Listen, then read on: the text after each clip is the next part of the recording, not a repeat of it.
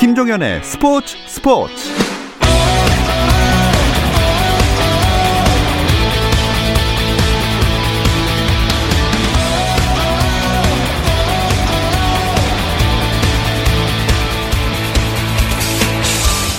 스포츠가 있는 설 연휴 어떠신가요? 아나운서 김종현입니다. 여전히 거리두기에 신경 써야 하는 올 설 연휴. 저희 스포츠 스포츠가 그 아쉬움과 허전함을 조금이나마 달래드리기 위해서 오늘도 특별한 스포츠 이야기를 준비했습니다. K-뷰티, K-팝, K-방역까지 우리의 것이야말로 세계적인 것이 될 수 있다는 걸 알게 된 요즘 K-스포츠도 세계의 주목을 받기 시작했습니다. 그래서 설 연휴 특집으로 우리 K-스포츠와 좀 더 친해질 수 있는 시간을 가져볼까 합니다. 곁에 있어 소중한 걸 몰랐던 대한민국의 스포츠를 만납니다. 오늘의 주제는 뼛속부터 K스포츠인 씨름입니다. 스포츠 스포츠 설특집 우리 씨름을 소개합니다. 지금 시작할게요. 전국에서 삿바 좀 쳐봤다 하는 사람들은 모두 모인 이곳 스포츠 스포츠 설 특집 우리 씨름을 소개합니다. 저와 함께 씨름을 소개할 분들은요. 어떤 스포츠를 이야기해도 재밌게 만드는 두 분이죠. 정현호 KBS 스포츠 PD, 중앙일보 김지한 기자 함께합니다. 안녕하세요. 안녕하세요. 안녕하세요. 아유 새해 복 많이 받으십시오. 네, 새해 복 많이 받으세요. 네, 새해 복 많이 받으십시오. 네.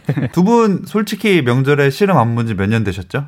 저는 일 때문에 안 볼 수가 없습니다. 아 항상 아, 보시는 네, 중계를 다니기도 하고 또 이제 저희 선후배들이 중계를 제가 안 나가더라도 하기 때문에 음. 그 이후로 약간 의무감에 있어서라도 좀 보게 되는 부분이 있더라고요. 어, 김지한 기자는요? 저는 한 10년을 못 보다가 아하, 네. 재작년부터 보기 시작했습니다. 오. 네. 왜, 아, 그 재작년부터 왜 갑자기 보셨어요? 김종현 아나운서가 중계를 하면서 네. 자기 부담을 파는 네. 네, 아, 그것도 재밌게 또 하다 보니까요. 또 뭐 작년 재작년에 그 씨름의 희열 때문에 음. 또 관심도 높아지고 워낙 또 좋은 선수도 많이 나오니까 음. 좀 눈길이 가더라고요. 네. 제가 뭐 씨름 캐스터기도 하고 씨름 이야기 한다니까 그래도 아는 게 많아서 좀 음. 아, 재밌게 오늘 그 시간을 보낼 수 있겠다는 생각은 들더라고요. 네.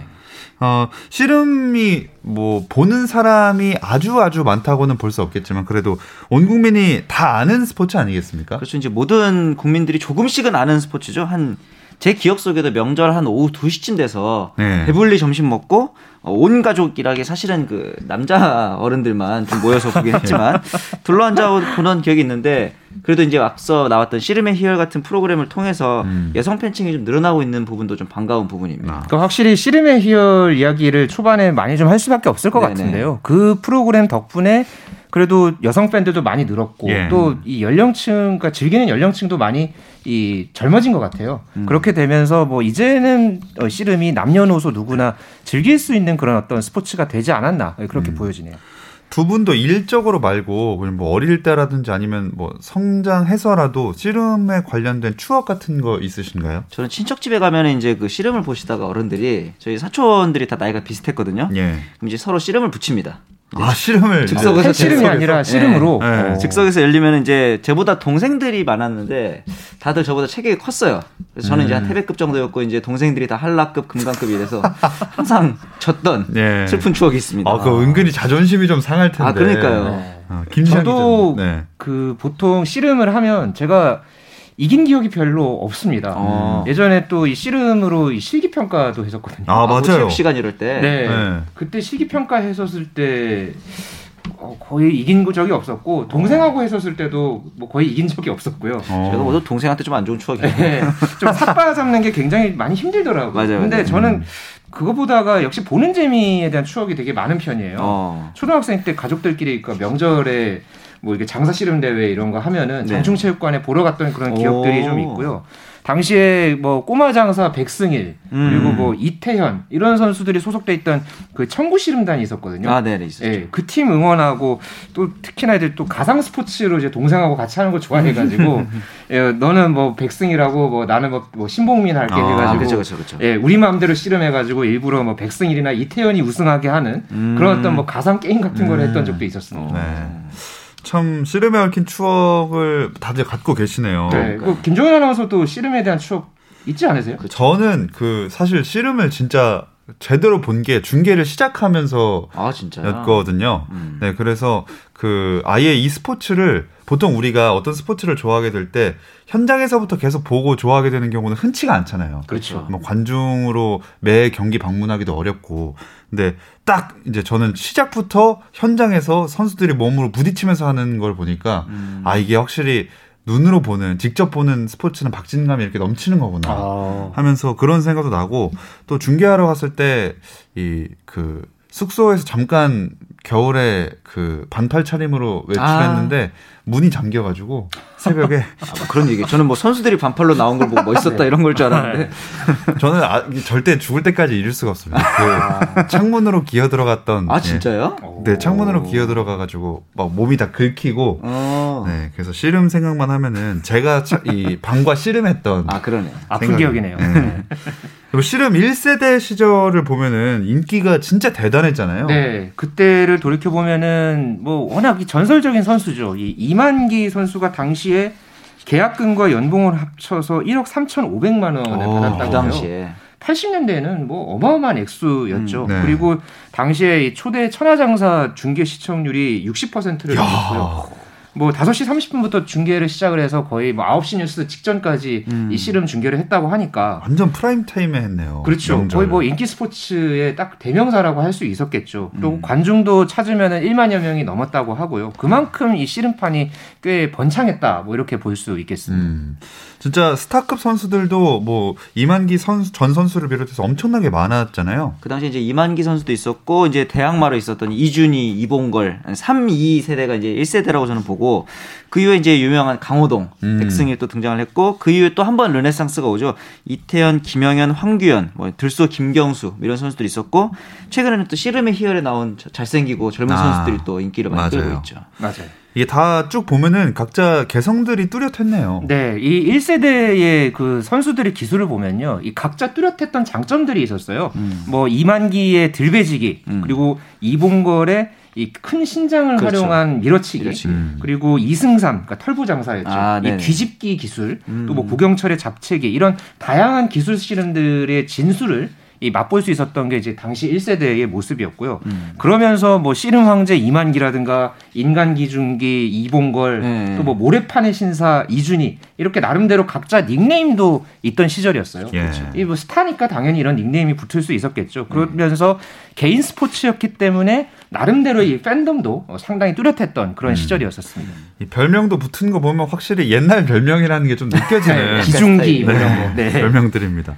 그 중에서도 이만기 선수의 인기가 엄청났다면서요? 네, 초대 천하장사였던 이만기 선수인데 이제 최욱지인을 꺾으면서 천하장사가 됐는데 재밌는 게 이만기 선수가 이제 학창 시절부터 씨름을 시작한 후에 처음으로 우승한 대회가 천하장사래요. 어. 그 전까지는 1위를 한 번도 못했던 거죠. 예. 그런데 이제 그 당시 얼마나 이만기가 유명했냐면은 이제 학부모들 사이에서 이만기를 몰라야 서울대 간다. 아. 공부를 하려면 이만기를 몰라야 한다. 그만큼 유명했다는 네. 거죠. 그래서 이제 협회 차원에서 사실 그 당시에 이만기 선수가 계속 독식을 하니까 좀 이제 견제를 하기 시작하는 거죠. 예. 그래서 처음으로 이만기 선수가 왼손잡이거든요. 그래서 네. 이제 삿발을 오른손으로 잡는 허리 삿발을 먼저 잡게 하는 규정도 만들었고, 어. 그다음에 이제 키 작은 이봉걸이나 이준희 선수가 비교적 키가 크니까 그 당시 이제 원래는 무릎을 꿇어서 삿발을 잡잖아요. 네. 그 당시에 선체로 삿발을 잡게 하는 어. 약간 그런 식의 편법 규정도 일시적으로 생겼을 정도로 이만기 선수가 정말 절대 강자였던 거죠. 음. 당시에 이만기 선수의 가치 평가를 했던 신문 자료가 있어서 제가 좀 소개해드리면요. 네. 당시에 그 이만기 장사가 이 가수 조용필보다가 어, 수입이 더 많았다 이런 아, 기록이 있어요. 아, 인기가 네. 아니라 수입이요? 네, 수입이. 그러니까 엄청난 이 상금에다가 뭐 여러 가지 광고액이라든가 음. 여러 가지 다 합쳐서가 당대 최고의 인기 그 연예인 1위가 이주일 고 이주일 씨였다는데 네. 이주일 조용필보다가 이만기 장사가 훨씬 더 많이 벌었다고 하니까 어. 대단한 일이었고 당시에 1,500만 원이라는 이 상금을 천하장사 첫 번째 거뒀을 때 했거든요. 네. 그때 이 이만기 장사가 어떻게 이제 썼는지 나중에 회고를 한 내용이 있는데 음. 세금을 32% 떼고 1,200만 원을 받았대요. 네. 그러고 나서 200만 원은 카퍼레이드 차 대절하는 데 썼고 어. 500만 원은 모교에 기부를 하고 어. 나머지 500만 원은 마을 잔치에 썼다고. 어. 그래서 남은 게 없었다. 이렇게 회고를 한게 있었습니다. 그리고 나서도 수입 1위였으니까 뭐. 그러니까요. 그렇죠. 하긴 네. 수입이 워낙 많았기 때문에 할 수 있는 flex 아닌가. 네.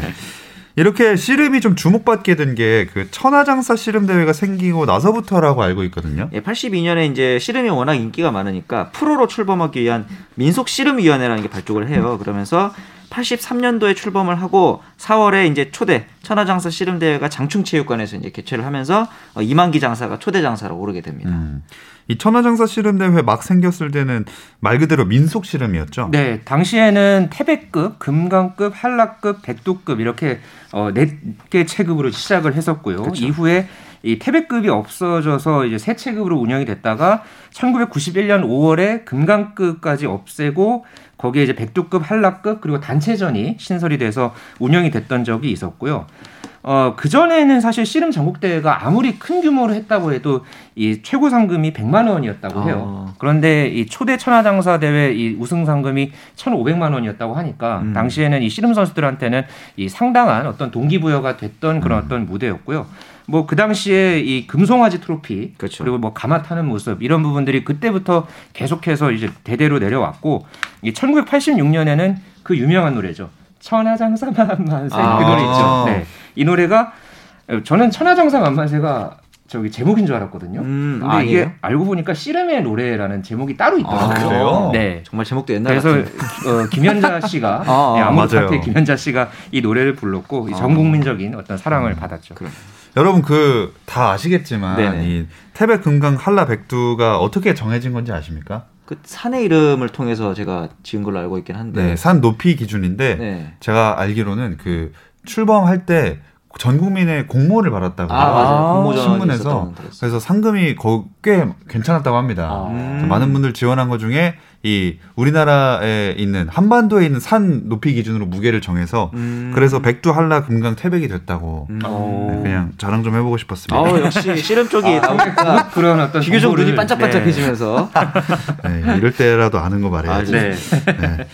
네. 자, 이만기 선수가 일단 초창기에 그 씨름 인기를 주도했고 그 이후에 천하장사 개보 쭉 뭐 얘기를 했지만 다시 한번 짚어볼까요? 네, 뭐 처음에 이만기 장사, 이어서 강호동 장사가 또 그렇지. 상당한 이 관심을 모았었죠. 그리고 나서 이 모래판의 황태자로 불렸던 이 백두급에서만 20번 우승했던 이태현 장사가 있었고요. 네. 이어서 이 골리앗 김영현 음. 그리고 또 다음 세대에는 이 테크노 골리앗이라는 음. 이름으로 해서 41대 천하장사를 기록했던 어, 최홍만 선수까지 네. 어, 이 정도가 이 천하장사 계보를 이은 선수들이라라고 많은 사람들이 기억을 하고 있습니다. 네. 그 중에서도 그 이만기 대 강호동의 맞대결 그 약간의 욕설도 나오고 했던 거는 그렇죠. 지금도 TV에 엄청 많이 나오잖아요. 그 당시가 이제 그 90년도 90년 18대 천하장사 준결승전인데 첫 판을 강호동이 이기고 두 번째 판 앞두고 기합을 지르면서 이제 기선제압을 시도한 거예요. 근데 이제 이 와중에 저희가 이제 그 KBS 스포츠에 제작한 다큐에 보면은 이 behind 예. 스토리가 좀 나오는데 사실 강호동 선수가 당시 선수죠. 신인 데뷔전 때 기습 공격에 당합니다. 양 선수가 모두 삿바가 풀려 있는 상태에서 갑자기 태클이 들어오면서 지거든요. 음. 이거를 이제 똑같이 갚아줬어요. 물론 아하. 상대가 이만기는 아니었고 이번에는 강호동이 이만기를 상대로 기습 공격을 해서 그 한 판을 따낸 거죠. 네. 그래서 이만기 선수 이미 굉장히 열받은 상태죠. 예, 기습 공격을 당했으니 그런데 이 원래 무릎을 꿇고 그 전에 대결에 있을 때도 삿발을 잡아야 되는데 두 선수 다 무릎을 안 꿇어요. 아. 너가 먼저 꿇어라 이러면서 기선제압을 계속 하려고 노려보고 네. 서로 그 와중에 감독들까지 신경전하면서 서로 삿대질하고 이제 고성이 오가고 이런 음. 상황이었거든요. 그런 상황에서 이제 패배 후에 매우 기분이 상한 상태에서 또 강호동이 소리를 지르니까 이만기가 결국 깝죽대지 마라 이 XX야 이렇게 일가를 하죠. 어, 발음이 너무 네. 되게 이렇게 잘 씹으시. 당시 그 이만기 장사의 마음에 감정이입하여. 그러자 이제 이 강호동 선수가 당시에 아, 소리 지른다고 뭐라는 거 있냐 선수한테 음. 이러면서 바로 또 쪼쪼 가서 어필을 합니다. 예. 그런데 결국 두, 두 번째 판도 강호동이 이겨요. 그러면서 이제 강호동이 쓰러트린 다음에 잡아주려고 손을 내밀었던 이만기가 딱 부딪힙니다. 아 맞아요. 아 그러면서 이게 약간 그 세대 교체를 의미하는 어, 의미심장한 장면이 아닌가 싶은 게 결국 강호동은 이 대회에서 천하장사가 됐고 그렇죠. 이만기는 1년 후에 은퇴를 했거든요. 네. 그때 어떻게 보면 이 두 선수가 전성기에서 붙은 적은 없죠. 어. 그러니까 이 당시에 이 대결하는 영상이 지금도 있거든요. 맞아요. 그래서 그 영상 조회수를 보니까 한 100만 회가 넘은 야. 걸로 그렇게 알려지고 있고요. 네. 뭐이 두 선수의 이런 어떤 장면, 그러니까 이 장면을 보면 이 과거에 이 야구에서 보면은 최동원과 선동열의 아, 그런 그렇죠. 대결, 음. 퍼펙트 게임이라는 또 영화로도 많이 또 이제 어, 나오기도 했는데. 네. 어, 저는 그러니까 이게 나중에 좀 더 이 씨름이 좀더 음. 가치를 알려서 영화화가 된다면 음. 어, 이 장면, 이 대결은 뭔가 영화화하면 굉장히 좀 의미 있겠다. 네. 네. 그런 생각이 좀 많이 들었습니다. 그리고 엔딩 크레딧 할 때 실제 영상이 같이 나오는 거죠 이제. 그렇죠, 아, 그렇죠. 네. 네. 재밌을 것 같습니다. 두 선수가 전성기 기량으로 맞붙는다면 그럼 누가 이길 것 같으세요? 저는 그 강호동이 좀 유리하다고 생각이 드는 이유가 체급이 일단 다릅니다. 어, 이만기 선수는 당시 한라급이었고 강호동은 백두급이고 그 유연성이 워낙 좋아서 상대방이 음. 힘으로 밀어붙여와도 허리 힘이 워낙 좋아서 그 버티는 그 영상도 꽤 유명하거든요. 네. 그렇죠. 그런 면에서 봤을 때 전성기에서 붙어도 어, 이만기 선수가 쉽지는 않을 것 같다 그런 생각이 들었어요. 그래도 기술적으로나 이제 스피드에서는 사실 강호동 장사가 워낙 그 대단한 선수였지만은 네. 그래도 그 이만기 장사가 처음에 천하 장사에 딱 오르고 나서 음. 그 뒤에 한 수년간 이어져 왔던 그런 어떤 기세, 음, 그러니까 그리고 뭐 그 당시에 또 여러 그런 어떤 이 장사들을 이제 무너뜨리는 음. 그런 어떤 이 경험들까지 다 이 비춰보면 음. 그래도 전성기 때 이만기 그리고 음. 전성기 때 강호동이 맞붙었다면은 조금 그 이만기 장사가 어허. 제가 봤을 때는 어. 예, 조금 더 유리하게 경기를 끌고 가지 않았을까 예, 그렇게 음. 생각이 듭니다. 아마 이 주제는 참 많은 분들 사이에서도 논쟁거리가 되지 않을까라는 그렇죠. 생각이 듭니다. 근데 이렇게 잘 나가던 씨름이 언제부턴가 쇠락의 길을 걷게 됐어요. 씨름이 이제 프로화도 되면서 팀들이 많이 생겼거든요. 뭐 보해, 럭키, 현대, 삼익 그런데 역시 이제 모든 우리나라 프로스포츠의 장벽이었던 IMF가 터지게 되죠. 예. 그러면서 잇따르게 팀이 해체되면서 쇠락을 좀 걷게 되고 마지막 프로 팀이었던 현대 3호 중공업도 2008년 10월에 이제 팀 해체를 하면서 탈퇴를 하거든요. 그러면서 이 프로화에 앞장섰던 한국 씨름연맹은 어, 회원 없는 단체로 유령 아. 단체가 돼버리는 그런 서름도 있었죠. 네. 이게 팀이 자꾸 없어지면 선수들은 강제 은퇴하는 건가요? 그렇죠. 그 당시에 선수들이 이제 팀이 없어지면서 이 강제로 선수들이 이제 나가는 그런 어떤 상황들도 있었고요. 저는 당시에 그 상황을 돌이켜 보면은 좀 마음이 되게 아팠던 게뭐 음. 뭐 최용만이라든가 뭐 김영현, 이태현 이런 선수들이 나중에 뭐 K1이라든가 그런 격투기 종목에 나와가지고 그렇죠. 이 선수로 변신한 모습을 좀 봤을 때 네. 오히려 저는 좀 마음이 되게 많이 아프더라고요. 음. 물론 많은 어떤 사람들의 시선 또 뭐 조명 이런 게 좀 있기는 했지만 저 조명을 받아야 하는 게 아니라 모래판 위에서 받았으면은 조금 더 빛나 보이고 그렇죠. 조금 더 의미가 있었을 텐데 저 선수들이 씨름을 하지 못하고 이 어, 다른 어떤 이종격 투기 이 음. 스포츠에 나오는 그런 모습이 저는 당시에 굉장히 안타까웠던 기억이 네. 많이 났습니다. 더군다나 막 큰 성공으로까지 이어지지 못했기 때문에 더 마음에 뺐죠. 예, 그런 기억으로 많이 남아 있는 것 같습니다. 네. 자, 이랬던 씨름이 최근 들어서 다시 관심을 받기 시작했는데요. 이 이야기 잠시 쉬었다 와서 나눠보겠습니다.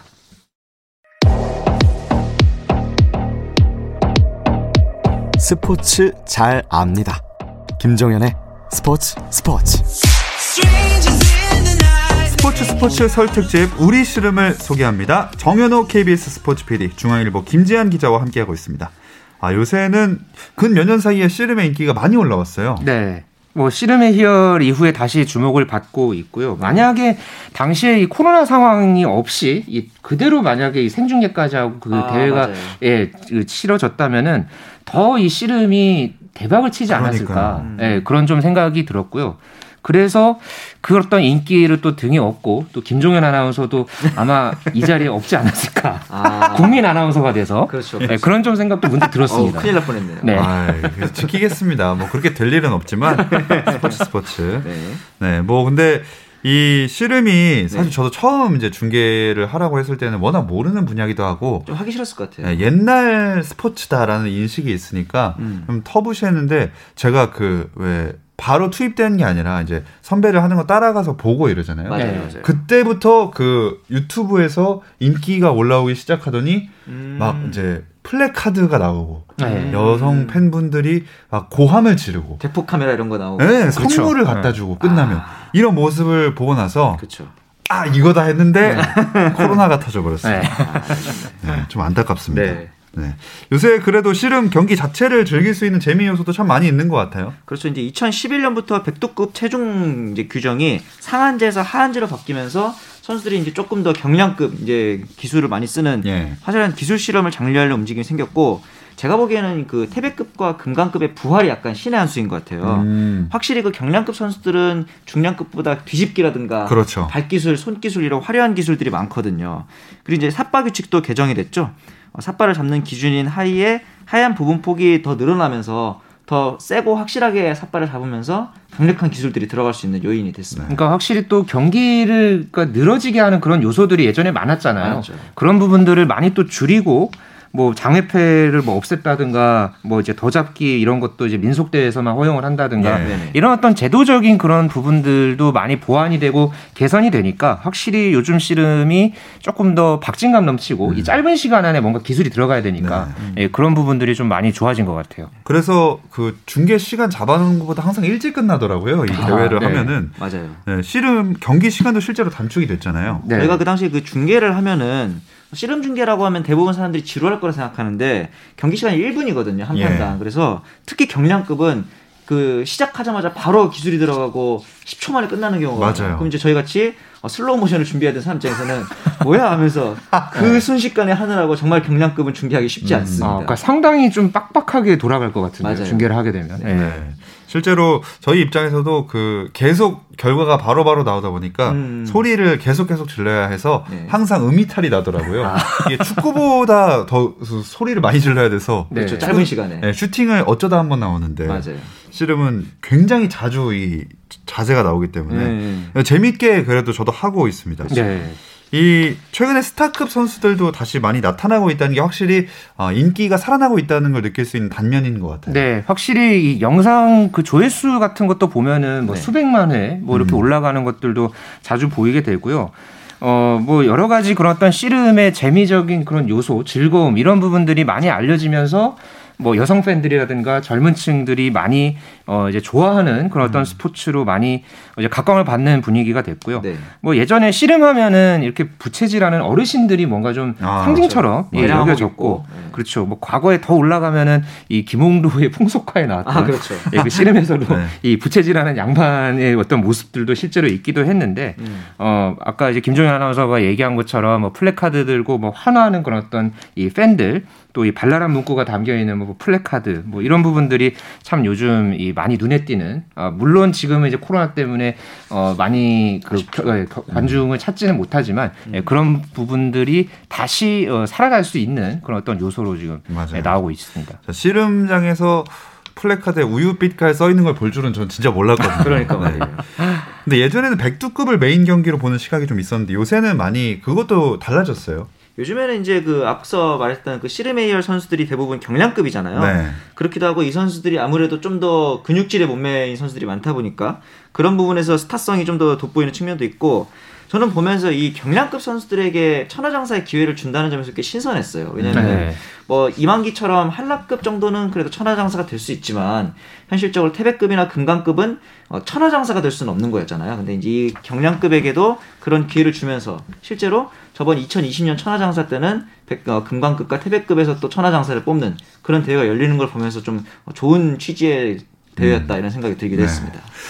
자, 그 또 다른 이제 스타 선수들이 나와 주기를 많은 분들이 기대하고 있을 텐데, 맞아요. 어, 제 2의 전성기를 이끌어 나갈 만한 대세는 어떤 선수라고 생각하세요? 음, 저는 개인적으로 한 명 꼽고 싶은 선수가 음. 어, 2년 연속 이 천하, 천하장사에 올랐던 이 장성우 선수가 음. 좀 눈길이 많이 가더라고요. 뭐 과거에 이 대학교를 다니다가 중퇴를 해서 실험 무대에 뛰어들어서 곧장 그런 어떤 여러 가지 대회에서 이 좋은 그런 어떤 모습을 보여주고 또 천하장사까지 오른 그런 어떤 과정들이 상당히 좀 눈길을 모으고 아직도 그 조금 더 성장할 수 있는 그런 어떤 요소들이 굉장히 많이 보여서 음. 저는 개인적으로는 장성우 선수가 이런 어떤 대세를 이끌 또 한 축이 될 것이다 저는 생각이 듭니다. 너무 안전한 선택 아닙니까? 아 근데 이 장성우 선수가 굉장히 외형적으로 네. 공부 잘하게 생긴 아 맞아요 모범생 쓰고 네. 그래서 저는 외형도 굉장히 좀 스타를 위해서 중요하다고 보는 데 어. 그런 부분에서는 그 씨름의 희열 우승자기도 하고 저번 그 금강 태백 통합 장사에서 또 승, 우승을 했던 임태혁 선수. 아, 아. 조건도 좋고. 그 우유빛깔이 그 임태혁, 임태혁 선수 죠 그렇죠. 네. 그거랑 이제 그 예능에도 많이 나오고 있는 이 허선행 선수, 음. 살인 미소로도 유명한 예. 네. 이런 선수들에게 또 기대를 하게 됩니다. 네. 아. 그러니까 개인적으로는 그럼 김정현 아나운서는 현장에서 보고 나서 예. 어떤 선수가 좀 대세라고 아. 느껴지세요? 저 현재 대세는 아니지만 진짜 아, 이 선수는 어, 앞으로가 엄청 잘 되겠다라고 생각한 선수가 지난번 작년 천하장사 씨름 대회 결승에서 장성우 선수랑 붙었던 아. 고등학생 신분의 최성민 선수인가? 아, 네, 네, 고등학생 신분이었는데 이게 백두급 같은 경우는 어, 이 몸무게가 140kg이잖아요, 현재. 아. 그래서 그 키가 조금 작은 선수들 같은 경우에는 체급을 맞추기 위해서 어쩔 수 없이 그 근육과 살을 많이 찌우잖아요. 음. 근데 이 선수는 애초에 키가 크다 보니까 음. 정말 그 군살 없이 몸이 돌덩이 같은 몸으로 오. 이만하게 서 있는데 이제 10대라는데 제가 옆에서 인터뷰하다가 이렇게 하늘을 올려다보는데 형이라고 부르고 싶을 정도. 어 진짜로. 네. 네. 네. 그래서 와 이 사람은 제가 많은 씨름 선수들 인터뷰해봤지만 키도 덩치도 음. 산이구나 이런 오. 느낌이 들어서 그리고 결승전에서도 처음 결승 올라간 건데 고등학생이 맞아요. 그 2대 2 가가지고 마지막 판에 그 비디오 판도까지 갔었거든요. 맞아요, 맞아요. 진짜 치열했어서 이 선수는 앞으로 크게 될 선수다라는 생각이 강하게 들었어요. 음, 아, 김종현 아나운서의 픽. 이것도 근데 약간은 좀 무난한 픽이에요. 그 정도로 최성민 선수가 정말 대단한 경기력을 처음부터 보여줬기 때문에. 네. 네. 저희 다 오늘 사실 무난한 픽만 한 것 같습니다. 네, 오늘 태백장사 경기가 있었고 이제 내일 금강장사랑 또 모레 한라장사 일요일에 백두장사 경기까지 열리는데 이 중에서 어떤 선수들 좀 주목해 보면 좋을까요? 아, 최근 그 씨름판을 보면은 약간 독주하는 선수들이 있어요. 그래서 금강장사 같은 경우는 임태혁, 그다음에 이제 한라장사는 최성환, 백두장사는 장성호 이런 절대 강자들이 있는 추세인데 이런 강자들에게 대항할 결승전에 올라오는 선수들 위주로 좀 지켜보면 재밌을 것 같다는 음. 생각이 듭니다. 네, 여기에 뭐 대항할 선수로는 금강급에는 뭐 많이 또 알려져 있는 선수들이죠. 뭐 최정만 선수라든가 네네. 이승호 선수 있고 한라급에는 작년 시즌에 3관왕을 달성했던 오창록 선수도 아, 있고, 아, 네. 예, 또뭐 베테랑 김보경이라든가 또 작년에 그 왕중왕전에서 이 한라장사에 올랐던 김민우 선수도 이 도전장을 돈, 던질 만한 그런 음. 선수고. 어, 또 백두급에서는 정경진, 손명호, 김진 또 이런 선수들이 장성우에 대항할 만한 음, 그런 어떤 선수로 꼽힙니다. 네.